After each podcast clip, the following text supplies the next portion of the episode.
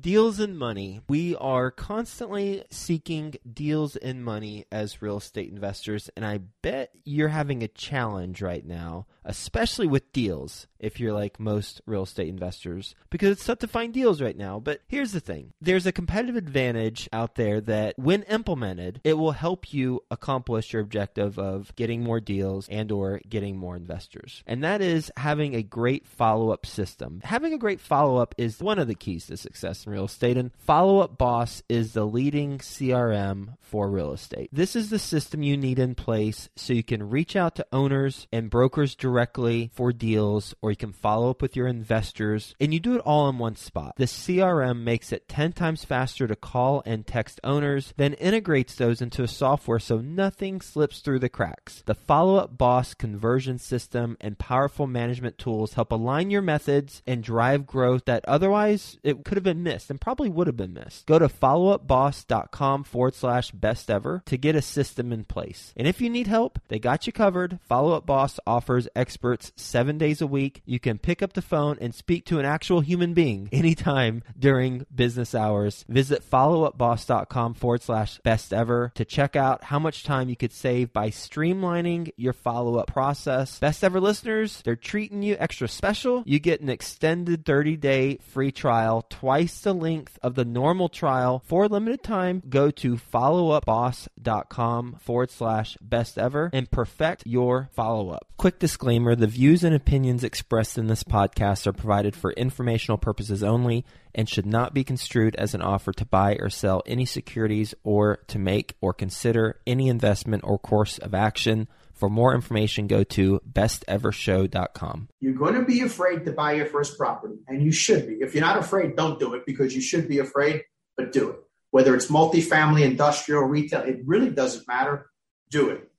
Be nervous, be scared. What's the worst that can happen? If you're so sorry you bought it, you could sell it you may lose a few dollars. Hello, best ever listeners. Welcome to the best real estate investing advice ever show. I'm Ash Patel and I'm with today's guest, Todd Napola. Todd is joining us from Hollywood, Florida. He is the founder of Current Capital Real Estate Group, which is a full service management and leasing company that specializes in commercial, retail, and industrial spaces. Todd, thank you so much for joining us. And how are you today? I'm great. Thanks, Ash, for having me. Been looking forward to this conversation for a while now. It's our pleasure to have you. Todd, before we get started, can you give the best ever listeners a little bit more about your background and what you're focused on now? Sure. I've been in the commercial real estate arena for about 25 years now. Bought my first property in 1998. My path has always been to hold real estate, so I still own that same property today. About seven, eight years after I bought my first property, I decided it was a good idea to start a property management company. So we built a management company and we do leasing and management redevelopment of centers. I've been doing it ever since. What was that first property? First property was a warehouse. Believe it or not, it goes back to the RTC days when the banks were selling properties dirt cheap and there was a for sale sign out front and nobody wanted to buy properties. And it was a seven unit warehouse, 13,000 feet. And when I bought it, it was half empty. I never forget the day I bought it when I got to the closing table. Even the lawyer was laughing at me what a fool I was to buy this property. But I drained all my finances I had to buy the property and it's worked out pretty good. Todd, what made you buy a warehouse instead of the traditional single family to duplex, the four unit, and that progression? It's a good question. I was driving by this property repeatedly, and it was a good looking warehouse. So I said, that looks like a good one to buy. There was really no rhyme or reason why I went to warehouse over retail or over residential at that time, other than it had a for sale sign. So I called. Just a gut feeling, right? Yeah. Awesome. Just a pretty building. Yeah. And from then on, what was your next purchase? Well, from then I probably made the logical move because this was before the days of you know the internet giving you all the good feedback they give you on LoopNet and CoStar and all those guys. So I found a property about a mile away, similar use, and bought that one. So all my properties started to pinball on the same street and corridor because they were all near each other. So I got to know who was selling, who the owners were, and because I started to understand the market, I kept them all nearby. So the second was the same kind of a use, another warehouse property about, like I said, a little less than a mile away. How many properties in were you before you picked up a retail or a different type of property? I was probably three or four properties in. And the reason I changed is because one of the properties I bought was industrial, but we kind of used the front. We got like, I remember it was like a tax guy and whatever it was out front. So I kind of got pushed into retail a little only because they had these small little five, six, seven hundred square foot units. So from there, I went and bought a retail unit with 10 units. And what was the numbers on that? Do you remember? I do. I actually bought the center back then. It was 6,600 square feet. And I tried to buy from this seller who didn't have it on the market for ages. And finally, she called me. It was on Thanksgiving Day. And she said, It's $100 a foot and I'm not negotiating. And I said, I'll buy it. But it wasn't a great deal then. But I bought that property, I think it was 2003. And since then, I've done absolutely nothing to it other than a coat of paint. And it's just been rolling and rolling and cash flowing. $100 a square foot in 2003. That does not sound like a great deal. It wasn't a great deal, but it wasn't a horrible deal. Okay. But I loved it because for me, getting into retail, it was 6,600 square feet total, 10 bays. So for me, I was more concerned with how much risk I was going to take. And I thought with 10 units, if three of them ever went vacant, four, I could still cover my expenses. So that's how I got involved in that guy. And I paid up a little bit for it. I'm glad I did because today I wouldn't sell for 300 a foot. Was it fully leased when you bought it? No, it had two vacancies, but it was pretty well leased. Okay. And how do you go about filling vacancies back then? Good old fashioned way. Back then I used to do my own leasing. So I put up a for rent sign in the window. Believe it or not, those were the days we'd actually put things for rent in the local newspapers. We put an ad there and that was it, just off signs and paper. Pounding the pavement. That's it. Yeah. How has that changed over the years? What do you do now? Well, now we have a whole team of leasing guys, so we've gotten really good at it. And now the market's very different, but no matter how much technology they come up with, it makes people more accessible. It allows us to send people site plans and surveys on the properties quickly. But to me, it still rolls back to the sign out by the street and the sign on the window. When people are generally looking for a space, they drive around the area they want to look for and they see your signs and they give you a call. Yeah, it's amazing. I had a property where I had everything giant banners, flyers handed out everywhere, phone calls, bonuses to any realtors that can get me traction. And none of that worked until I put a little for rent sign right by the road. Mm-hmm. And we ended up filling the building through that. Yeah. So, yeah, amazing. What do you say to all of our fellow real estate investors that are in the multifamily space and think retail industrial is too hard, takes too much money, too big of a learning curve? I get that question a lot because I've purchased quite a few properties over the last two and a half decades, and everyone asks me the same thing. Multifamily is the best. Everybody needs a place to live. And I agree, it's great. In South Florida, multifamily is super, super competitive down here because you get a lot of guys that'll own it and operate it themselves. So it's hard to compete against those guys. I've never really got into multifamily for the sake of it's just not for me in the sense that I've always followed the path of the industrial and the retail guys. Now, what I like about the retail guys, the industrial guys are if they're not doing well for any reason, they generally just leave or give you back the keys. I find in the residential stories I hear and I have a lot of residential friends, and they'll tell me if someone has no money, they're not looking for a new apartment, they'll ride out the eviction. I could count on my hands how many evictions I've had to follow through to the end in the last 10, 15 years because you don't really come across that problem. I don't really think it's any different barrier to get into the game. I think a lot of people think of a residential unit, in my opinion, that they're going to buy it kind of like buying a house. And it's really not. That's not the way the banks underwrite them anymore. So it's basically the same rules to get into both. I love that you mentioned the evictions. I had an attorney draft just one eviction notice in 10 years and that was really just to slap the tenant around a little bit and get him to straighten up. Yeah. And they did. So yeah, I love that. You mentioned banks. What's the difference when somebody goes to buy a warehouse or a strip center? How's that different than multifamily? Well, again, I'm not an expert in multifamily, so I can only go off of what I kind of know. But basically, it's the same thing nowadays. The deals that we do, we generally go to a local community bank, and whether it's national or not, it's not the, the difference. But they all basically want to see come about 30% down. And I don't know that that really changes so much for multifamily because they don't want to see you have the risk that people used to have going back 10, 15 years ago where you could buy it with no money down or walk away with checks at closing. You got to have skin in the game. So they're going to underwrite your deal. They're going to carve it up. They're not even going to worry about today's interest rates. When they're underwriting my deals now, they're underwriting them as if the interest rate's 6% because they got to know I can carry this going forward as rates go up. So it's the same for either side, but ultimately, like I tell everybody, whatever makes you happier. I prefer enjoying dealing with businesses much more than I do with residential tenants. I think it's easier, it's nicer. So that's what I've stuck to. But truthfully, as long as you're in the game, as you very well know, as long as you're buying real estate, you're in the right arena. Todd, there's a retail apocalypse coming. Why would you buy retail right now? I've heard this quite a few times. I've heard that Amazon's going to end everything and kill everybody. And I think the obituary is a little bit too early.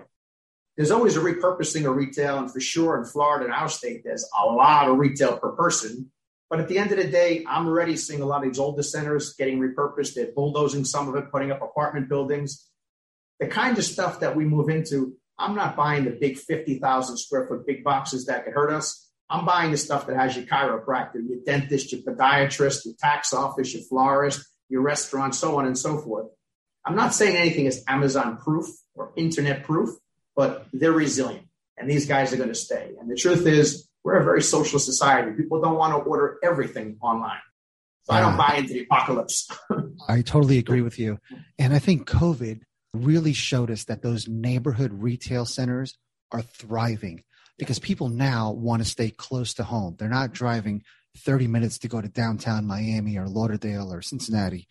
They want to go to their suburban downtown where it's a cool, walkable vibe. The pizza guy, the deli, the little bar, the watering hole, and like you mentioned, the chiropractor, the insurance guy. Those are not going away, in my opinion, as well. So thank you for sharing that. Industrial. So what's the barriers to entry on that? I think it's the same thing. If there's any sector that's been almost impossible to buy in the last two years, it has been industrial. We personally bought around just over 500,000 square feet of retail space in the last two years since January 2020. And we bought 10,000 square feet of industrial. It's all you could get. I mean, I got one building. It's such a competitive market now, and especially the small bay stuff. We specialize in the say 1,200 square feet to about 10,000 square foot bays, and it's just hot. Everybody wants to get into it right now. So the barrier to get in is a lot of patience, and you better be willing to pay up because it's just not going to make sense going in. You're not going to get a good deal. You're not going to get a great cap rate. So you have to believe in it for the long haul. Todd, what kind of cash on cash returns do you typically see? Depends on the deals. A lot of times people ask me what the return is when I'm buying a property. And truthfully, I'm not as interested because I get packages from every brokerage company known nationwide, and they give you these beautiful pro formas. And the truth is, I even tell it to the broker, so no disrespect. I kind of throw it in the garbage because I'm not interested in what they tell me I could do. I have to know. So I'm looking for properties that have upside potential. So last year in September, I bought one and it was 85,000 square feet. And the truth was, it was probably about a three cap. But a third of the units were vacant at the time, so we had to go lease them up. And we knew what we had to do. It was an out of country owner. So the return I get it when I buy them isn't as important as what I think I'll get. But right now at this market, we're still looking for 12, 13, 14% cash on cash carries when we have them stabilized, not at purchase. Yeah. And then in terms of financing, is it a challenge to have a property finance that has a high vacancy? It gets more challenging for some people. We have the luxury of a big track record. So I always buy all my properties with 30 to 35% down. So I'm always putting a lot of skin in the game. A lot of times I'll work with banks where they'll do holdbacks. I'll put up maybe even another 10%. And when I hit a hurdle and I rent out some of these units, they'll release some money back to me. So I've always found the banks will work with you if you have a proven remedy to how to solve the problem. And for the most part, the number one thing is the market. So if you're buying a property on one side of the street with 50% vacancies and across the street everything is full, they know you're going to get it full. But if the whole area is quiet, that would probably scare them. But I haven't had a problem with any banks, knock on wood. And Todd, somebody that is wanting to start out with a small neighborhood strip center that has no track record, how should they approach a lender and what type of lender should they approach? Uh, this is a great question, yes, Ash, because that's probably one of the most common questions that people ask me all the time. I think it's the greatest thing to get in. But people have to realize first off is that a lot of people deal with, say, Bank of America or Wells Fargo or TD Bank, and those banks are just too massive to talk to you, and you're just not important to them. You got to bring it down a notch, and you got to go to your local regional bank, the smaller banks. These are the guys that want to lend to you because they may want your business account, they may want your checking account, but they're more human. And I'm not insulting Bank of America. I use them, but I have no loans from Bank of America. They're just massive. They're designed for the Blackstones of the world. So you got to work with the smaller bank. The second thing is you're going to have to put some money down. I've read the books, I've heard all the stories about buying real estate with no money down. If you do that, you hit one speed bump, it won't be your property anymore. So you got to put some money down. But I think it's the greatest thing to get in the game and go talk to your local banks. And like I said, I think you could get in with good credit with about 30% down, no problem on most of these deals, and just get started. Should they talk to the lenders before they find a property or after? You could always talk to a bank. There's really no reason to talk to them until you have a deal. It's kind of like you have nothing for them, so you may not get the attention you want from the bank officer because you're telling them what potentially you may have one day down the road, and that doesn't really excite them as much as the deal. What I can tell you is there's a bank out there, there's a lender out there for everybody. And if it's your first deal, I tell everybody, you got to do whatever it takes. I drained my accounts down to pennies to buy my first property. People ask me, should I use a credit card? You should use any kind of debt you could get, whether it's from friends and families, credit lines, anything, to get your first property. Because like anything else, once you own it, it's a lot easier to refinance it and easier to buy the second and third and fourth. So yeah, you just got to get in. That's great advice. And unlike multifamily, relationships with lenders is so important with commercial properties. It's not a commodity as much as it is. The banks are usually keeping the loans on their books, so they have to believe yeah. in you. And when you approach them, having a great narrative helps as well. Tell them Absolutely. your turnaround story, tell them what your intentions are, and uh, really get them excited about that. So, yeah, 100%. great, great advice. So, you don't have to put down 35% on deals. Do you choose to do that? Generally speaking, the bank wants 25% down. We like a nice cushion. I've lived through everything from, I guess, now wars and pandemics and savings and loan crisis. So, I've seen it all. And I'm a big fan of studying history. And if you look at history of real estate, if you can hold on to your real estate, no matter what the market does, you'll be fine. You just have to have the staying power. What got a lot of people in a lot of trouble back in 08 and 09 was they just didn't have any staying power and they were too over leveraged. Then they quit and walked away. And a lot of people that I know, I wasn't one of them, but a lot of people just gave the keys back, so to speak, and walked away from their properties. Only to two years later, those properties worth a lot more money. So I sleep well at night, putting a little bit more money down on my properties and having them leverage comfortably. We'll get back to the show. But first, some sponsors I'm confident you'll find value in learning more about. When it comes to scaling your real estate business, is lack of capital holding you back? Raising private capital on demand can be a major challenge, but you can get the knowledge and tools you need to succeed when you attend Dana Cornell's four week Raise Capital Masterclass Live. After starting out with no capital or relationships, Dana has raised over $1 billion twice in the past 20 years. And he has made it his mission to share the best of what he's learned with business owners and investors like you. You can learn more at danacornell.com forward slash best ever. Dana's Raise Capital Masterclass Live allows you to immediately unlock and raise capital on demand, drastically increasing your business's growth. If you're ready to take your business to the next level, go to danacornell.com forward slash best ever to enroll today. I'd like to introduce you to my good friends over at passiveinvesting.com, a private equity real estate firm based out of the Carolinas. Passiveinvesting.com makes it easy for you to start investing in real estate. They focus on acquiring institutional quality apartments and self storage facilities with private accredited investor funds. They also have a real estate debt fund that offers hard money loans to local fix and flippers across the U.S., which currently has a 0% default rate. With a portfolio of over 700 million in assets and controlling over 250 million in equity, they know how to secure the best deals and how to avoid the red flags. If you are interested in learning more, please reach out directly to passiveinvesting.com and request the free passive investing investor guide that outlines the seven red flags for passive apartment and self storage investing. Visit passiveinvesting.com forward slash red flags to download that PDF now. That's passiveinvesting.com forward slash red flags. Todd, do you get a lower interest rate by putting down a higher amount? Yes. If you don't mind, I get a lower interest rate and lower recourse. Yes. What are your typical rates right now? I've been borrowing for the last six months between three and a half and three seventy five. Okay. Five years fixed yeah, that's incredible. Yeah. So that shows. It's going to probably it's going to probably change today thanks to the Fed, but we're going to go a little higher. yeah, and then you said it limits your recourse. Are these non-recourse, full recourse, or something in between? Anytime you deal with a local lender like these, you're going to get recourse. So what we generally try to do is we buy a property, we'll get it from a local lender. Like you said, these guys keep their loans on the books. They don't want you to have recourse just because they don't trust the property. They just want to make sure they got you if there's ever a problem, that they have a little bit of a angle with you. And that's the recourse. So you're always going to sign a recourse. So the question is how much?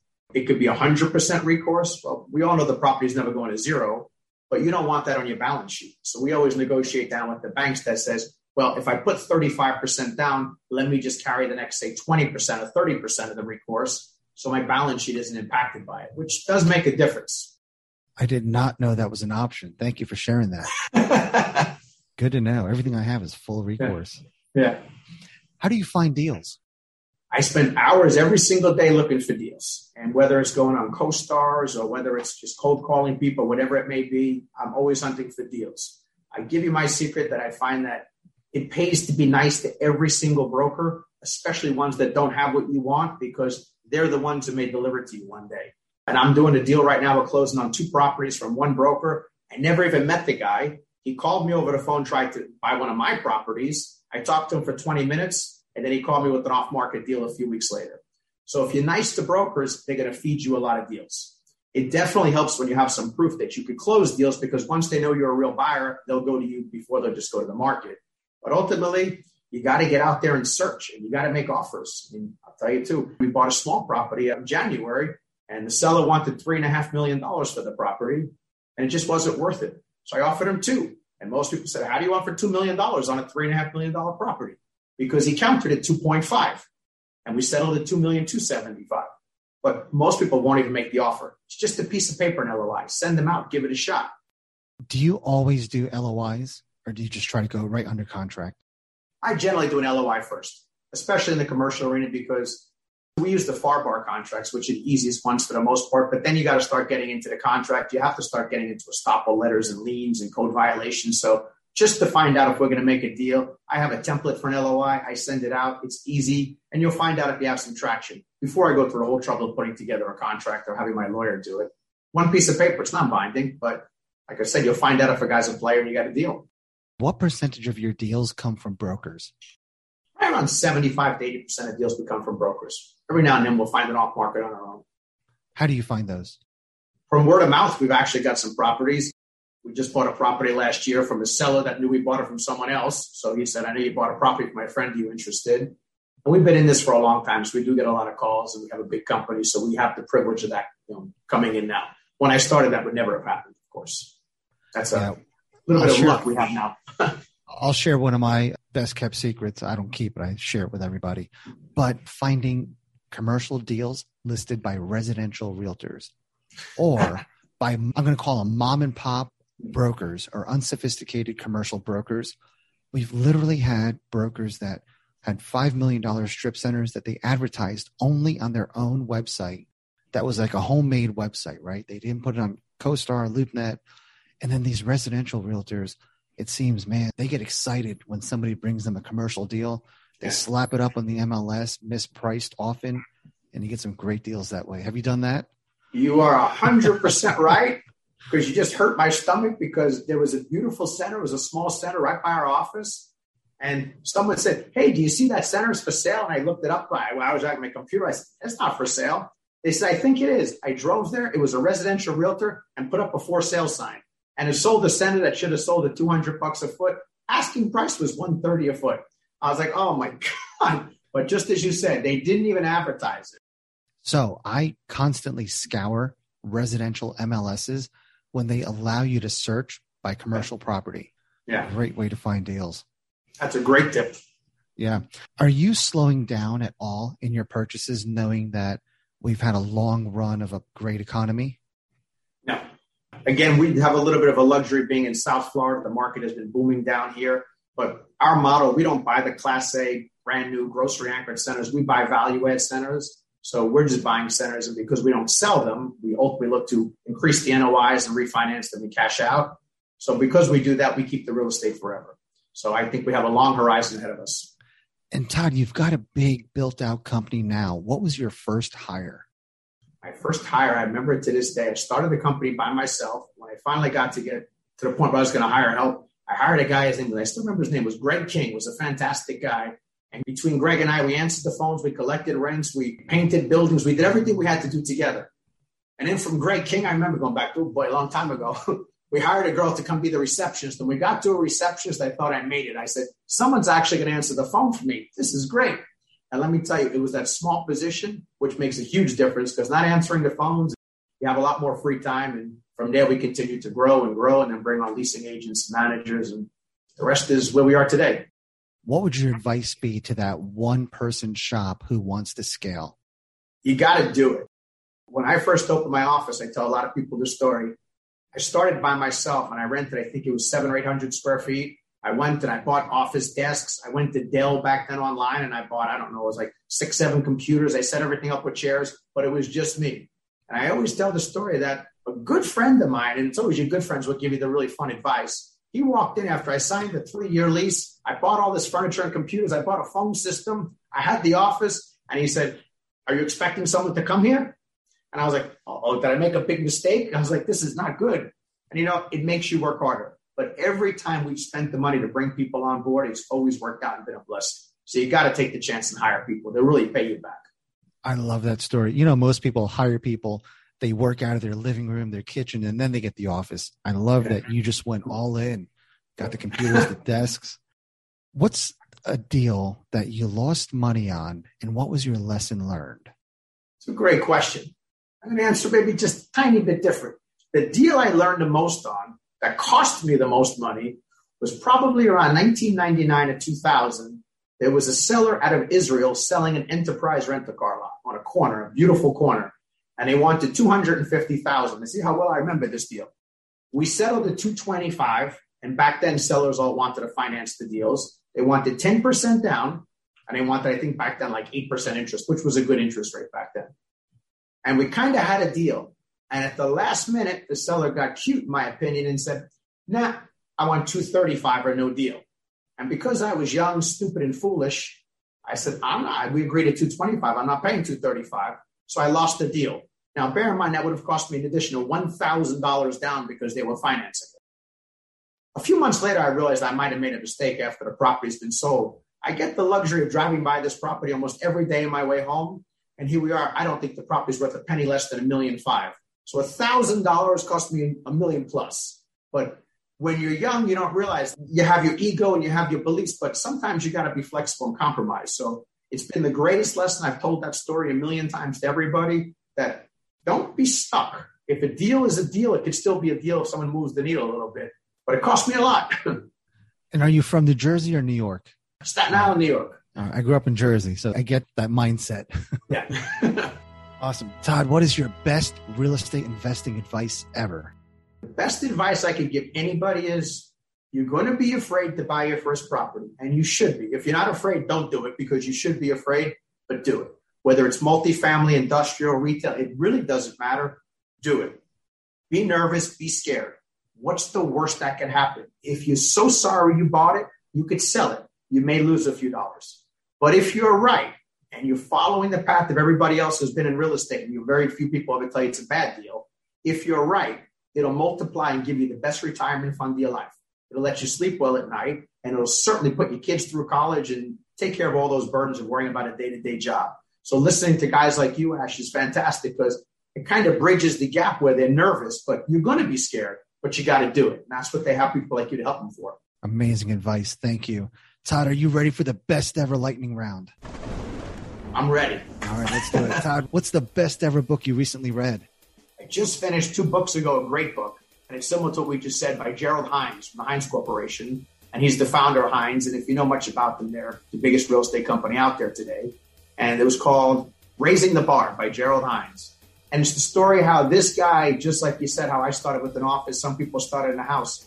He started in his house and one building at a time, one deal at a time. He kept on growing and growing and growing. And now Hines is, I believe, the largest private real estate company in the world. We talked, I think they're 50, 60 billion in assets right now that they own and started one deal at a time. So what I loved about the book, and I'm a big reader, is he doesn't just tell you how great it's been, how successful he was. He tells you how hard it was and all the nights of losing sleep and when there was a tornado and he had to go out and travel across the country to go to a building. And then he talks about all the things he does to give back and how he works with people. And he talks about his hobbies and his family and how he had to give this company and hand it off to his son, which is not easy to do. But he did it, and obviously his son's doing a great job now too. But that is by far the best book I've read in the last two months. That's going on my list. Thank you for sharing that. You're gonna love it. Todd, what's the best ever way you like to give back? I've learned a lot of lessons in giving back, and I've come to a point where I really enjoy giving back. So I'm less the guy who has, say, the time. My brother's a massive guy with time what I like to do is bring people into the office. So I really want to see more people get involved in commercial real estate, again, any sector in it. So we have a pretty good internship program at my office where we bring in a bunch of high school and college kids in the summer and we pay them and we pay them very well because if they're going to show up, they should get paid. And I don't use my interns as people to answer the phone or just run an errand. I take them with me. I put my property manager. It's more of a teaching thing. I always have people coming in the office and spend time with them. I'll always take a phone call from people. And I will plug it now because people know I just finished writing a book, which is coming out in about two months. And my way of giving back is 100% of the proceeds from the book are going to go to charity. I just want people to get anything they can out of me and learn this game. Very rewarding to see people learn. Tell me what the book is called. That we're still working on. Okay, that's the hardest part, the, right? The tentative part, you know, that it actually is the hardest part. That and getting some pictures. But it's most likely going to be called, if we can get it, it's called Getting Real on Commercial Real Estate by Todd Napola. And we have the book done. It's in publishing now, so we're getting that done and getting the artwork done. And it's my first book, but I felt here's the way I could give back. And I really want to see, I have two daughters are teenage daughters. I look to see more women get involved in commercial real estate. I know a lot of women I meet, they kind of think that commercials for men and residentials for women. And it's not. It's a great business for them. And I'm looking to see more minorities get involved. So we try to work with these groups and try and help them as much as we can. So that's why the book is going to be for charity. I won't make a penny off it. And those are the ways I like to give back by seeing others succeed. That's incredible. I'm sure you know Beth Azor. Yes. One of the savages in this industry. Beth is great. I know it's your lightning round, but I just tell you real funny. Beth tried to sell the shopping center and they brought it to me. And I said, wait, wait, Beth Center? I said, I'm not even interested because Beth has gotten every penny out of the center. If Beth is selling it, it's no good anymore. She's that good. She's that good. She's fantastic. Todd, how can the best ever listeners reach out to you? Anyone can, I'll tell you the truth. You can call me, you can email me. We're at currentcapitalgroup.com. My phone number is 954 966 8181. I'm Todd at cc-reg.com. Instagram, life according to Todd. Any way you want to get me, get me. But if you have a real question, you have something you want to know, I'm happy to help you. I have people come to the office probably two, three times a month, just come here and ask some questions. If you want to meet a bank or you want to have a question, I'll sit down with you, have a cup of coffee, and help just about anybody. You're an amazing guy. Thank you. And thank, Thank you, for you. being on the show and sharing your 25 year journey from that first warehouse to what you've accomplished today. Can't thank you enough for sharing all of that with us. And I thank you, Ash. You give to the people is fantastic. The time you devote to this, I mean, it's fantastic. So thank you for having me. Best ever listeners, thank you so much for joining us. If you enjoyed this episode, please leave us a five star review, share the podcast with someone you think will benefit from it. Also, follow, subscribe, and have a best ever day.